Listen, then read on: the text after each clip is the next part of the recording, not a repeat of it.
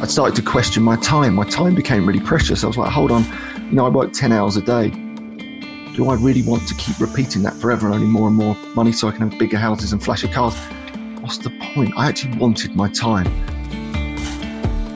So, no, I wanted to go back and educate myself and, and start to learn. I wanted that time. There was something in me. I can't really explain it. But I think a lot of people stumble across this at some point in their life. There is that calling in many ways that comes to them that says, Really? Is this it? I think we all start to ask those questions at some point. Some of us go with it and run with it, and we end off on these crazy paths, like I guess, like I've done in many ways. And other people, I think, get stuck. And that question rattles around in their brain far too long until such a point that it feels a bit like it's too late. But on that note, it is never too late. That was health and wellness entrepreneur Andy Ramage. I'm Rohan Ghosh, and welcome to Self Centered.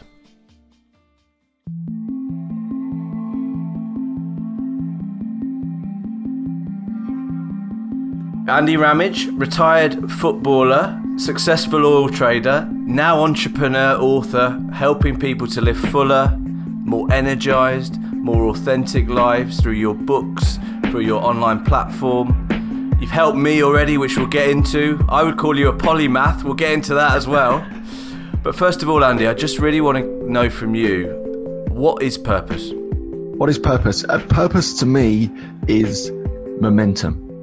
I think that's the best word to sum it up. Momentum in a direction. And I've found that in my life, in general, heading in a direction, even if I'm not quite sure where I'm going, has actually grown meaning and purpose, for want of a better word. I think trying to red pen brainstorm purpose, I think is very difficult, but I think it comes from momentum. So for me, purpose in my life right now is to inspire and motivate people to do the basics in life well, because actually I think it's the basics in life that lead to a happy, fulfilled life, such as quality sleep, quality nutrition, moving their body, reduction or removal of alcohol, connection and quiet time. Those are the things that have brought unending purpose to my life. And here's the secret about that. I could never have known that. I just didn't know. That was not on my radar. I could never have predicted that prior to having that momentum in my life that took me from one place to the next to the next and opened various doors to arrive at this point where we're having this wonderful podcast and this conversation hopefully coming up soon that actually has imbued me with this lifelong purpose, which I think is really cool. Something that struck me about you, Andy, when I was, uh, I said off air, stalking you uh, and listening to a lot of your conversations with different people and, and looking into what you've written, is that, and and I really want to get your feel on this. Uh, um, you have found a symptom and you've channeled your energies into a symptom of you call it you call it momentum purpose but a symptom of maybe a blocker to momentum and purpose which is alcohol dependency of, of varying degrees. That's a symptom. Now what you just talked about there is inspiring and motivating people almost as a broader idea almost as a causal point. Is that a fair assumption? Is is is alcohol one symptom that you of a root cause that you're looking to tackle? Absolutely. You've just you've just nailed it straight away because alcohol is just the excuse to get people in the same room together. That's what I always say. Even everything we do at One Year No Beer, all the stuff that I'm doing out on the internet trying to inspire people, really is just to use that as an excuse as a reason to come together because whatever people's relationship with alcohol is, it's got to the point where they want to at least change or do something different.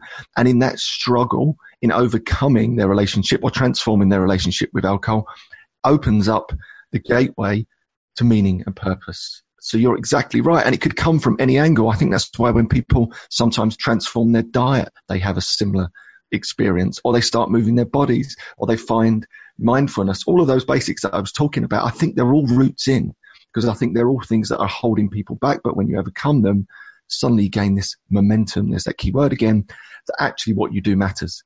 And it builds this vibrancy and this flow where you can go, actually, maybe I'll look at my diet, maybe I'll look at nutrition, uh, my meaning and purpose, my connection, and then everything starts to change. So you're dead right. It's just the excuse to get us in the same room. And you obviously had a career uh, very early on as a footballer. You then uh, you you showed resilience to get over that knockback of getting injured and, and not being able to carry on. uh, up the Gills, by the way. Um, but um, yeah. but you you then forged this career, and on the face of it, you were successful. You were making money. You you you ticked the box. You're working in the city.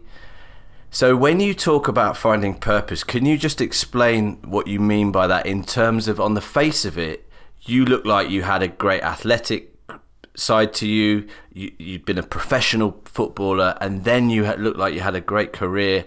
Can you talk about purpose and fulfillment in, in that kind of realm? Yeah, I think in many ways I lost my way a little bit between 25 and 35. I fell into the world of broking, which I love, by the way, and still love. I think it's a, it's a brilliant profession, one of the few professions where there are no barriers in terms of education. Anyone can come into broking in many ways. There's lots of routes in and be super successful. It's very much a meritocracy. And I love it for that. But at the end of the day, it wasn't really doing much outside of generating income for myself, right? Which I was good at. And I enjoyed the cut and thrust of generating income and being successful and all of those wonderful things. But then I got about 10 years into that and sort of had one of those slow epiphanies where I just went, really? Is this, is this it? You know, I could keep doing this forever, right? It was, I was comfortable. I knew what I was doing. I had a business. People were funding me to just show up essentially. Um, could I do this forever? Do I want to do this forever? And at that stage, bearing in mind I was three stone heavier, body fat was over 35%. I was stressed out, maxed out. My relationships were strained across the board. I never had any time. I was incredibly unhealthy and unhappy is the truth. I was like a five out of 10 or a six out of 10. That makes no sense or it made no sense to me because I'd spent all of, well, the last 10 years trying to get to that very place, assuming like most people do, once I reached that place of material and career success, ta-da, I'd be happy. And I got there and I wasn't. And I was like, oh, hold on, this doesn't make much sense. And I looked around at the rest of the city and I just saw much of the same. More successful people than me, broken bodies, broken minds, broken marriages. What's the point? For me, it was one of those moments of, do you know what? You can keep your money. So I didn't do something drastic like, like resign there and then, but I started to think differently. I started to think, hold on, is there more I can do? And actually, funny enough, and I haven't spoken about this a lot, it just came to me before we started the podcast. I got interested in Will, Will MacAskill not sure if you're familiar with Will. Him, no. He has. He's a really interesting guy. He was the youngest ever professor of um, uh, philosophy at Oxford. He has a movement called effective altruism, which basically is a movement that's suggesting that people put a percentage of their income to certain charities that are the most effective. So he does loads of research in the background, finds out the charities that are the most effective, and then encourages people to put a chunk of their money to, towards that because what he says is this if we were to leave our well paid jobs, such as a broker, and go out to Africa, for example, and donate our time and effort, what could we really do? Like me, I wouldn't have a clue. I can't even change a light bulb. But what he was saying is if you stay within those certain careers, you can actually fund all this amazing good in the world by earning a lot of income and giving a lot of it away. So I got really interested in that. I thought that's because I was struggling for meaning and purpose in my own job. I thought maybe if I can align with that, that might be the gateway to bringing great meaning and purpose back into my life. And in that sort of struggle, in that wrestle, I decided to take a break from alcohol. And that in itself started to gain its own momentum. And then partway through that experience, I thought, actually, do you know what? I think I know what I can do now. I can start to share my story and my experience with other people. And that might bring this meaning and purpose. Although I wasn't looking for it in that sense, it just started to happen. But it was obviously rattling around my mind because I was already starting to think about the effective um, altruism movement. And uh, just on that, that's really interesting. And thanks for sharing. I mean, I, um, I set up my company called Epiphany, funnily enough, uh, a couple of years ago with it, with almost exactly the same kind of life affirming moment that, that was dragged out over a year or so to actually make the change. But um, so I completely empathise with that. But for for me and for those listening, why why couldn't you just carry on making money and donating? What did in you? What changed that meant that you could no longer do that effective altruism? Because I, the truth is, I didn't think it. It didn't feel like it was enough. You know, I was trying to do something to, to imbue my broken career with this meaning and purpose. And I just couldn't quite get there with effective altruism. I needed to do something else. I started to question my time. My time became really precious. I was like, hold on, you know, I work 10 hours a day. Do I really want to keep repeating that forever, earning more and more money so I can have bigger houses and flashy cars? What's the point? I actually wanted my time. The thing for me was precious. I wanted my time to learn, to study, to share. So that started to really gain momentum as well in the background. So I went back to university. Bearing in mind, I left school at 16. So I went back to university part time. Presumably, you, you were on a good old YTS scheme, were you? At 16, yeah. I was, yeah. I loved it, you know, but I left, you know, I had that lovely choice. I, you know, it was, it was my academic career in rugby, funny enough, or football, and I chose football, which was the greatest decision I ever made, even though it didn't work out, you know, to the traditional um, success story. It was still the greatest decision I ever made. Um, so no, I wanted to go back and educate myself and, and start to learn. I wanted that time. There was something in me. I can't really explain it, but I think a lot of people stumble across this at some point in their life. There is that calling in many ways that comes to them that says, really? Is this it? I think we all start to ask those questions at some point. Some of us go with it and run with it and we end off on these crazy paths, like I guess like I've done in many ways. And other people I think get stuck. I think too many people, the truth, get stuck. And that question rattles around in their brain for far too long until such a point that it feels a bit like it's too late. But on that note, it is never too late. By the way, we're all just warming that up. thing that you said I'm going to be a bit mean here. That thing that you said you can't describe that was inside you. was it a nagging thing? Was it a physical thing? Was it a, a, wake up sweating thing, or was it more subtle than that? What what kind of thing was in you that was was biting or eating away at you? That's a really good question. So let me try and describe it. It was a nagging. It was a nagging sensation of, is this it? which actually I think a lot of people have. It was like, really? Am I going to just do this for the next 10, 20, 30 years and then retire and then do what? You know, sit around and play golf. I, I just don't know. I could sort of see into the future and I didn't like it. It was almost a bit like, you know, the Christmas carol of projecting into the future going, really? What? I just don't get it. What? Where's the value that I'm adding? Don't get me wrong. I love that industry.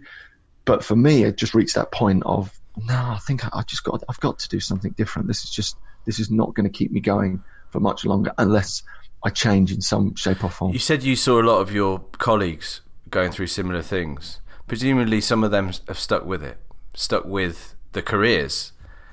Um, and a lot of people uh, listening to this might be in the same quandary where they're thinking, there is something nagging away. I do need more. I do have this this thing that's that's that's sometimes popping its head up. But I've also got a mortgage. I've also got kids. I can also go on nice holidays. You know that kind of stuff. They might be having that battle. Yeah, and I mean, what I will say from my own experience is that I think seven. It took me seven years to finally step away from broking. Is the truth. So these things, I think it's mythology these overnight successes and that people go, hmm. da da, I'm just going to rush out of my job tomorrow and I'm going to go off and find myself and don't worry about the family and the kids and the mortgage and all that stuff. It will all work out. I think that's terrible advice. I know it's that sort of burn your bridges type of approach. I think that's terrible advice. I did it incrementally over mm-hmm. many years. Probably, I think five years. I was involved with One Year No Beer for five years and probably the two years prior to that, I was already starting to think about different things in my life. And it took me seven years before I finally stepped away from broking. And by then, One Year No Beer had built significant momentum that at least economically it wasn't a total shock. It was probably a 90% pay reduction, if not more, which is rather large to say yeah. the least. But I knew it was coming and I was prepared for it because at that point in my life I was ready to go all in and there was momentum there rather than this, I'm just going to rush out and try and figure out what's going on. I did it before work. And this is part of my story. It became very important to me. I wanted that time. Therefore, one of the reasons I stopped drinking because I wanted my time and drink and alcohol stole it from me. I couldn't, mornings were never on the cards. I could not get up in the morning whilst alcohol was in my life. When I removed it, I got up half an hour, an hour, two hours a day. You can change the world in two hours a day. So if anyone's listening and they've got that nagging feeling, there are no excuses. Find the time. It is there if you're willing to commit to it. It just is. I've seen it from my own eyes and I've seen it through thousands of other people's. The time is there if you want it to be there. And in that time, use it wisely. Do the study.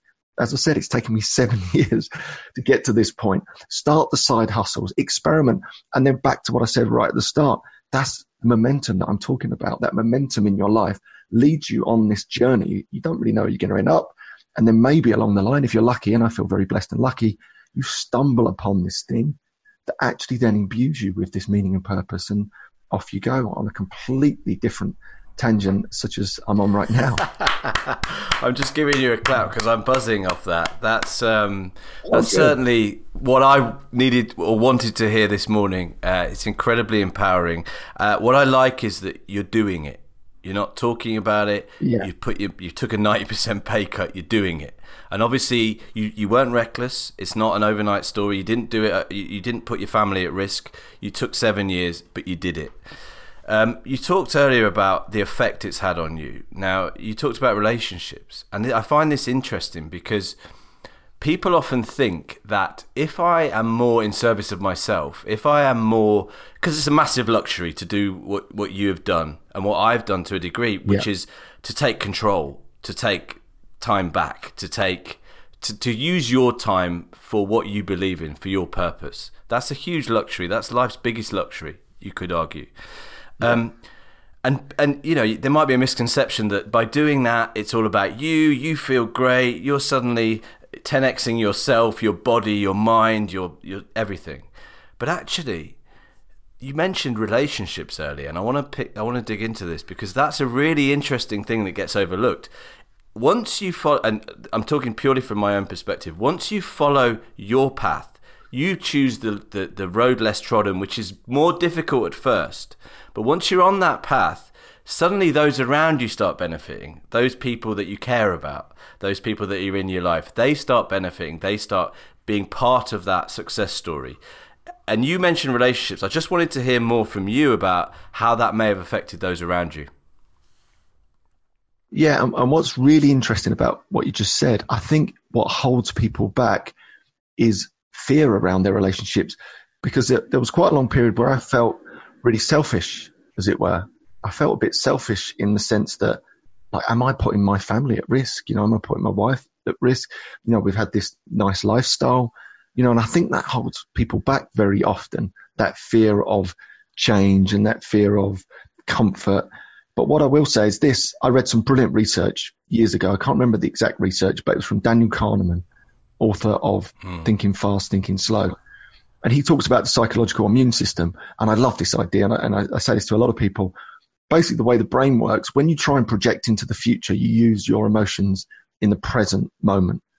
So it's never an exact science. So what happens is when you think about, oh my God, if I take this, you know, opportunity and suddenly we're earning a lot less money, and then all, all the present day emotions start to bubble up because you couldn't quite imagine surviving on a 90% pay cut, and it's like really fearful.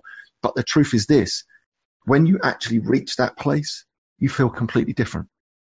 So it almost allows you a bit of a free shot to take a few risks in your life because even if it doesn't quite work out, you will feel so different when you get there that you'll be able to handle it, if you know what I mean. And for me, that made a big difference. So now in my life and my relationships, they're 10 times better than they were. One, because I'm around a lot. I see my kids. I ne- never miss uh, netball matches or class assemblies.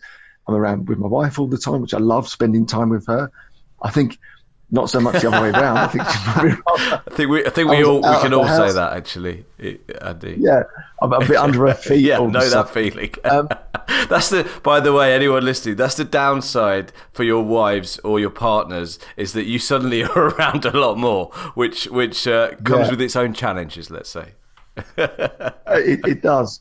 But genuinely, as a team, because I do view our, our little family as a team, but we couldn't be happier. We're all aligned with what I'm trying to do. It might go wrong. Who knows, right? What lies around the corner? But I think there's so much empowerment. I love the fact that my kids see me doing something that's trying to make a difference. I could have easily kept doing what I was doing and we could have gone on nice holidays all the time. Daddy would have been stressed out, overweight, unfit, and probably the real hard truth is daddy probably wouldn't have been around for much longer. I, genuinely, I believe that.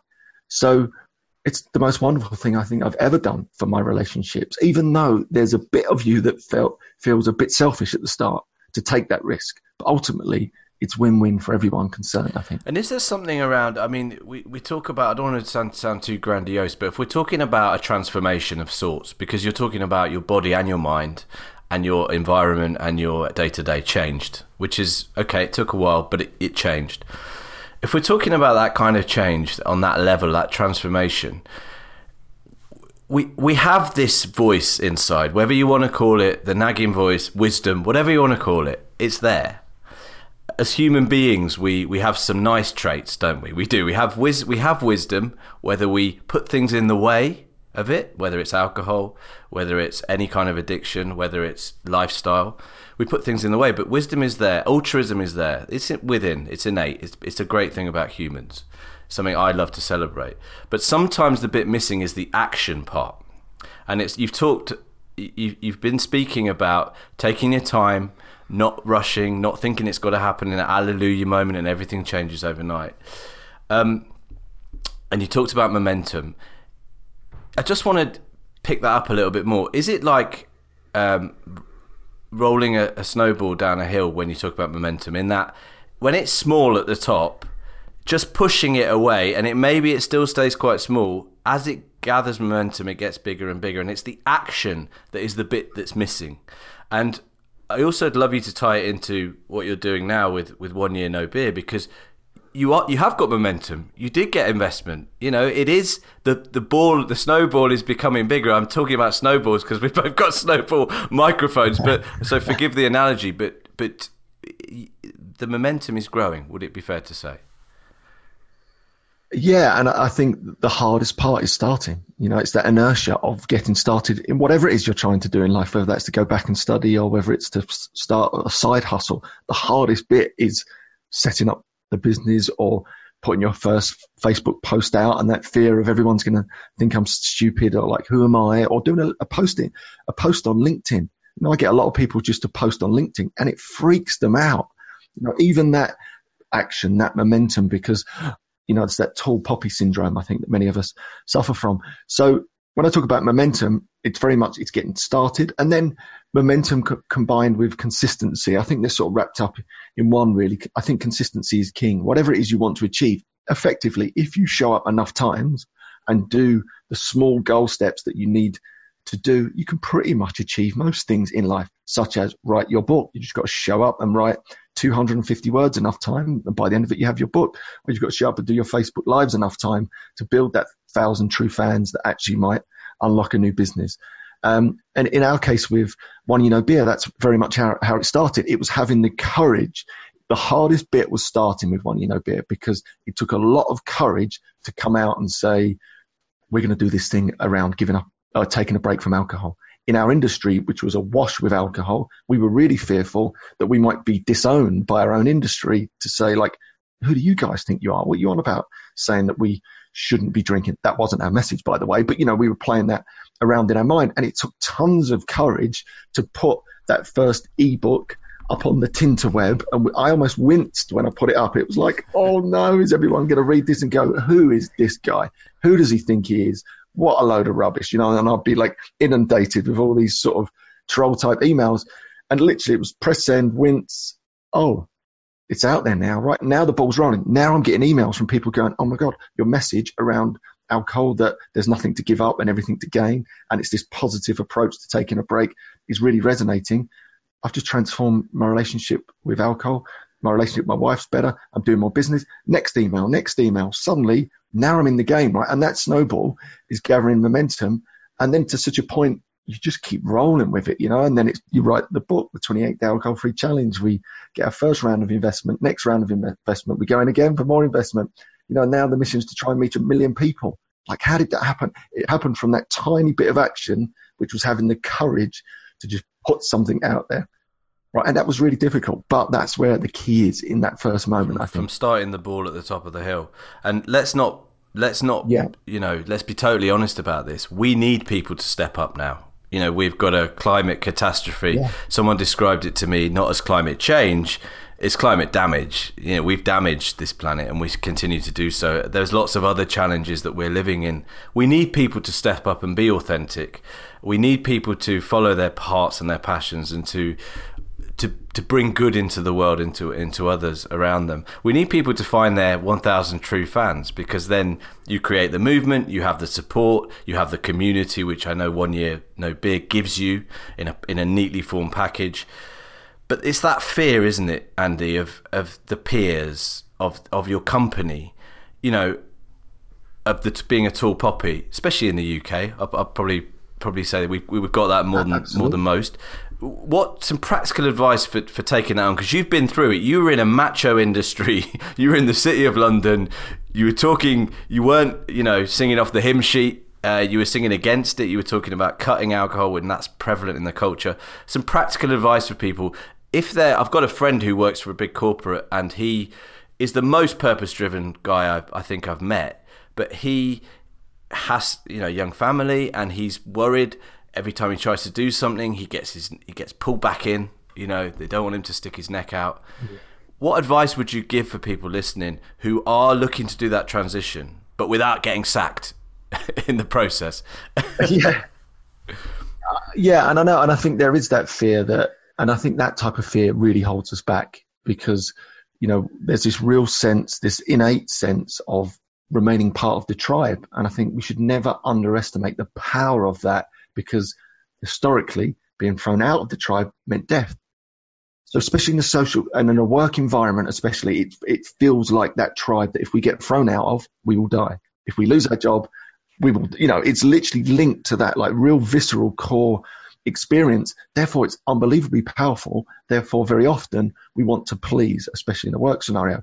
But I think some brilliant advice, and I stumbled upon this, um, and, I, and this is in my latest book, Let's Do This, shameless plug. So part of that, what I advise people, because this is really important, what happens from that historical primitive part of our brain, because it wants to remain part of the tribe, it wants to please everyone. It wants to please all of your colleagues, all of your bosses, all of your extended friends, people that you've ever met. And it's really unsettling because it's constantly trying to stay in this gigantic tribe, whereas historically you would have had a small tribe, a really small, close knit group of family and friends that you would have want to nurture those relationships because they would have been very important because to be thrown out would have meant death. So a really good exercise, and this helped me, is to identify your own personal tribe. And it will be very small. It will be your immediate family, maybe your children, your wife, and maybe a couple of friends. That's it. And the reality is, even by like making the visceral experience of identifying that tribe, like writing them out, the reality is they're the relationships that matter. They're the people and the relationships that you need to nurture. They're the people that you want to stay in with and in, uh, please and you know for them to be proud of. They're all that really matters. And actually, everyone else, why you need to remain civil, clearly, and friendly, their opinion doesn't matter. They're not in your immediate tribe. And I think when you start to connect with that, it starts to give you a little bit of confidence of, yeah, do you know what? You're right. Actually, you're true. I can take a few more risks because so what if the line manager or the, the boss of the boss turns around and says, What are you doing? Really, you could find another job. Your family will still support you. Your best friends will still support you. And the fact that you've had the courage to do something a bit different might open all sorts of different doors. So I think that's just a really nice little exercise just to give you a little bit of extra courage rather than when you're caught in that I'm trying to please everyone mode, it becomes so fearful you can't ever make a step forward. Whereas once you identify your tribe, then you can. Do you think part of this comes to? I know you're a big fan of the growth mindset um, thinking and uh, versus fixed mindset. Do you, do you find that um, and I called you a polymath at the beginning, which is is a word I didn't even know what it meant. Um, somebody wrote it uh, on LinkedIn, and I had to get my dictionary out. Uh, they actually wrote it as a referral um, for me, and I had to get my dictionary out. It apparently means you can do quite a few things uh, yeah. reasonably well. So it's kind of a jack of all trades, but with some with some element modicum of skill. You are definitely a polymath because of your varied uh, journey and were you able to take that journey because of the growth mindset? Because some people might be listening thinking, yeah, I'm a bit worried. Uh, I have commitments, etc. Um, and a lot of the what you're talking about is having a default position that says I can learn, I want to learn, I want to change, I can be better, I won't accept things as they are, I can improve things, I have the power within me to do that. I, I, I absolutely empathize with that, but it might not come or certainly there might be people who aren't at that stage or don't have that default setting to be able to yeah, do that. Uh, and one of the other things I discovered is this Failure's part of the process. And what I mean by that is that as soon I got really comfortable with that, as soon as you step outside your comfort zone, guaranteed you're going to mess it up. You're going to get it wrong. Someone's going to say what you're doing. Someone's going to say you're mad, you're crazy, don't do that. You might get berated for it. You might get emails going, who, who the hell do you think you are? As soon as you step outside your comfort zone, that's going to happen. But then I looked at the research and actually realized there's a, great model of change called the trans theoretical model or stages of change model, which sort of feeds this perfectionist mindset that most people slip into, don't they? It's like, if I'm going to make change, it's got to be perfect. I can't fail. If I fail, I'm going to look stupid. Therefore, I'm just not going to do it. Whereas if you look at the stages of change model, it sort of feeds the perfectionist myth because it looks like a perfect circle. But if you look at the research behind it on smokers, for example, it was taking them four to five times around the circle. So what does that tell us? Slip up, stumbles, fumbles, blips, they're part of any sort of change process. So this started to give me I think the confidence that, do you know what? If I step outside my comfort zone to, to make change or do something new, there's a high chance I'm going to stumble and fumble and slip up and make mistakes. But that's part of the process. So I think when you can embrace that as an opportunity to learn, you become a bit fearless then because it's like, I know I'm going to get it wrong, but I'm going to learn from it and come back. So it is that growth mindset. I think it's such an important mindset to have as opposed to the fixed mindset, which is very much like that perfectionist mindset of unless I'm doing it perfectly and don't make any mistakes, I'd rather not do it. But the problem is, as I've just described, you will always make mistakes. You will always get it wrong as soon as you step outside your comfort zone. So the quicker you can get comfortable with that, the faster you'll make progress.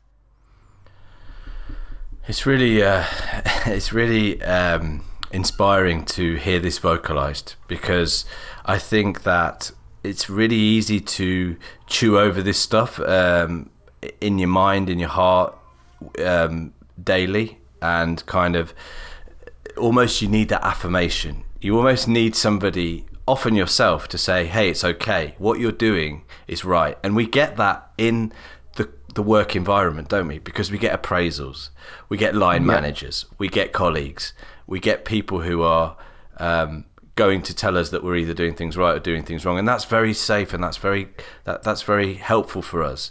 I want to widen this out to to your platform, One Year No Beer, and from what I can see, that is you bring the community element front and center of that, so that affirmation side of it is catered for. And when we're talking on a wider perspective of one year no beer is as much is as much about the root cause of of of freedom, purpose, all that kind of nice stuff as much as it is about giving up alcohol. How big a part does the community play in that, and what does it serve exactly? Yeah, I mean the community is, is everything in many ways, and and what's interesting about one, year no beer, we we wasn't even going to have a community initially. We just sort of set it up on a bit of a whim and went, well, I guess we need to set up one of these Facebook things. I wasn't even on Facebook or Instagram. I've never been on social media. I've only ever been on there through the One Year No Beer. So it was all this a bit of a novelty. But what happened over time, which we didn't realize, I think there is a yearning for connection in society. Uh, Johann Hari's, I'm not sure if you've yeah, read yeah. his recent book, Lost Connections, Bowling Alone by Robert Putnam, which is a real seminal book from about seven, eight years ago, really talking about the decline of connection in our society actually being the underlying cause, I think, for many of the malaise and, and maladies that we face in terms of depression and anxiety and all these sort of I, I, very much I think mental health and physical health issues coming back to the fact that we're all seeking connection. And what's really interesting, I run master classes within One Year No Beer. And bearing in mind, these are smaller groups of people that have come through this alcohol free adventure, really energized, likable, lovable, upbeat people. And literally all of them collectively, myself included, were scoring really low on our connection. I think it's just, you know, this modern day disease. And, and there's that great bit of research that um, Johann Hari points out, which is social scientists about 30 years asked people in America, uh, it was quite a big survey, how many people they could turn to in a moment of crisis or a moment of celebration. Basically, who are their best, how many best friends they have. The answer was three. They run that same survey about four years ago. The answer, none, zero. Isn't that amazing? Like it can't go lower than that. It can't go to minus one. It is now like bottomed out. It's zero.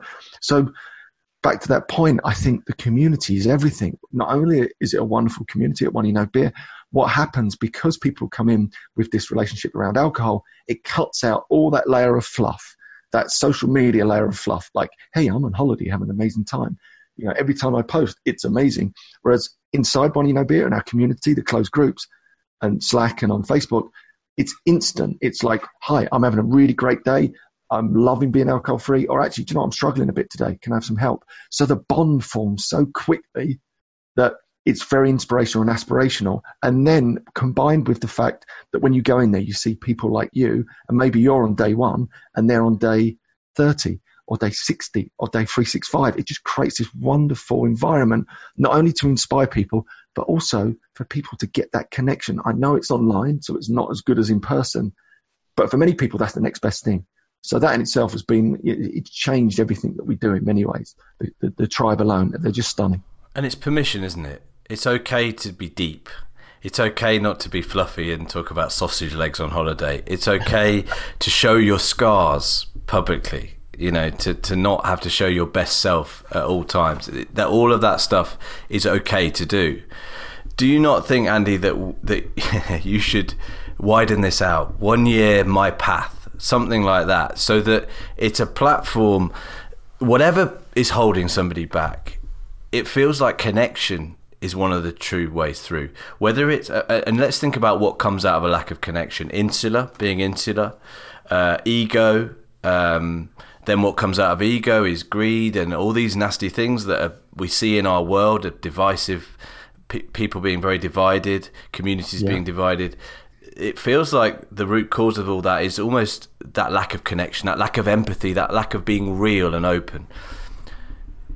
Do you feel like we need a one year kind of my path, my purpose, my peace? It struck me that that's, and I've, i just have to say that I've just done the alt MBA with Seth Godin, and oh, cool. uh, How was that? it was really interesting because more than anything, I took three things away. One, I opened up to random strangers all around the world, and and and lots of crazy stuff came out, and that was liberating.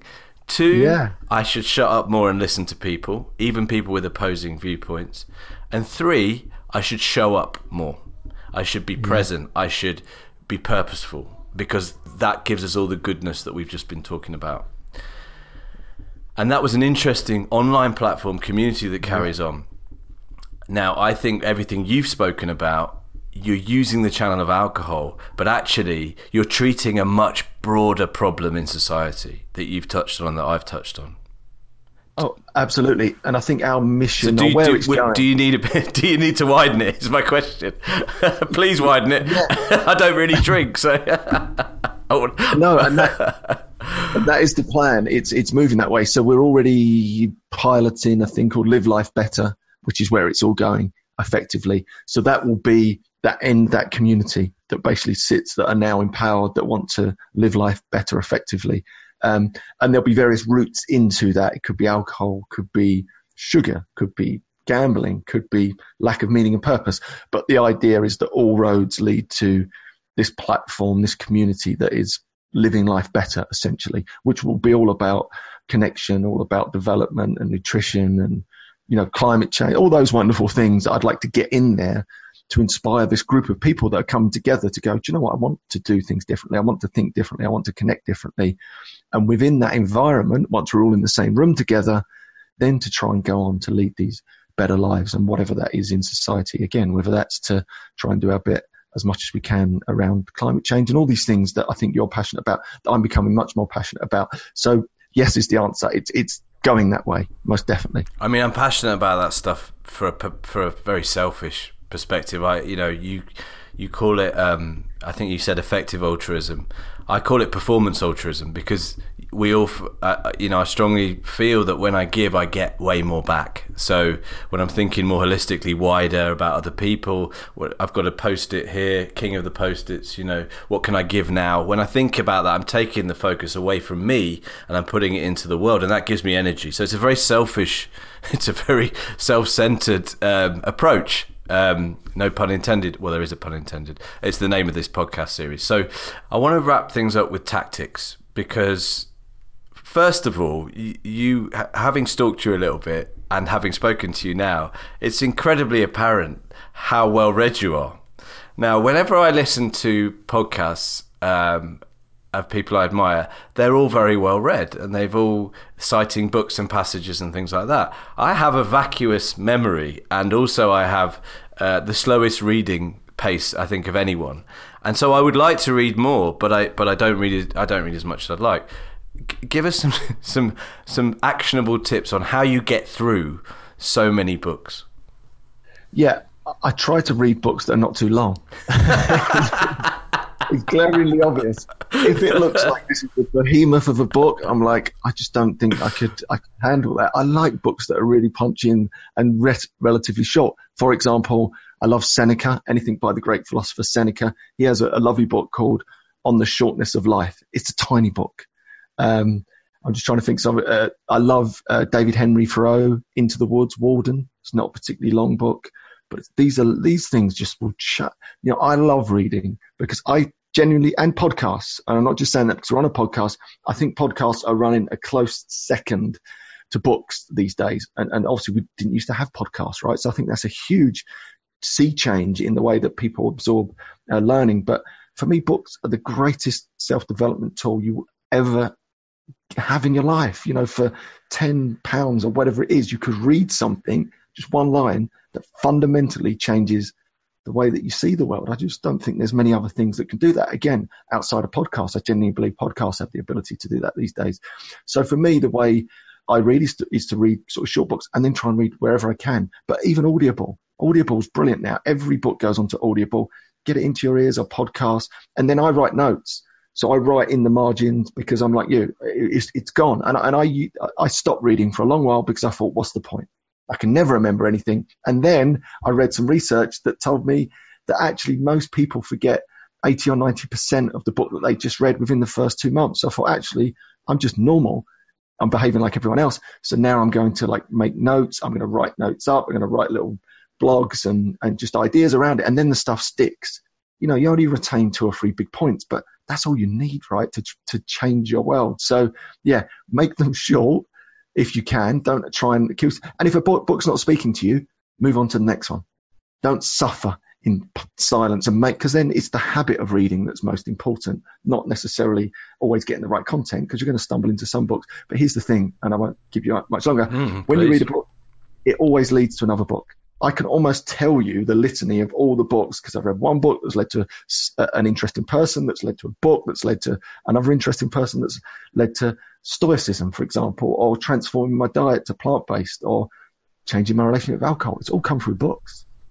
It's uh, there's so much I'd love to speak to you about. We're confined by time. One thing I will pivot onto. Well, first of all, do you have a list of books you recommend anywhere that people can look at, or can you do that somewhere that we can? Yeah, I'll, I'll, do that for you. Uh, yes, I'll, I'll, do a sort of a bit of a top ten of, of different ones that people enjoy. That would be amazing. That would be absolutely amazing. Uh, just wanted to ask. Uh, we, we were on practical, and we were on your your habits, and you talked about having that fear setting habit. Um, any other habits that can get can help people daily morning habits that can get people through this journey? They're going to need support. Um, yeah, find a tribe. Doesn't have to be Year No Beer, far from it, but find a tribe of like-minded people. I think that's really important. If you can find time in the mornings, do everything you can to, to carve out some time in the morning, even if you're not a morning person. Like we all need a bit of space. We all need a bit of me time just to go deep. Deep work's another great concept, very obvious. Guy called Cal Newport, Deep Work, brilliant book, just about finding 30 minutes or an hour away from the phone, away from distraction that time is so quality. You can literally change the world. So I think mornings are really important. Sleep is key, even though I'm telling you to get up earlier. I think prioritize your sleep. Sleep and well, I do these big talks at corporates. I was at Adobe recently, Amazon just before that. And the two things that I always say to them that will power up your productivity, your motivation, your performance, your health, your vitality, prioritize sleep and take a break from alcohol. Do those two things that make a massive change.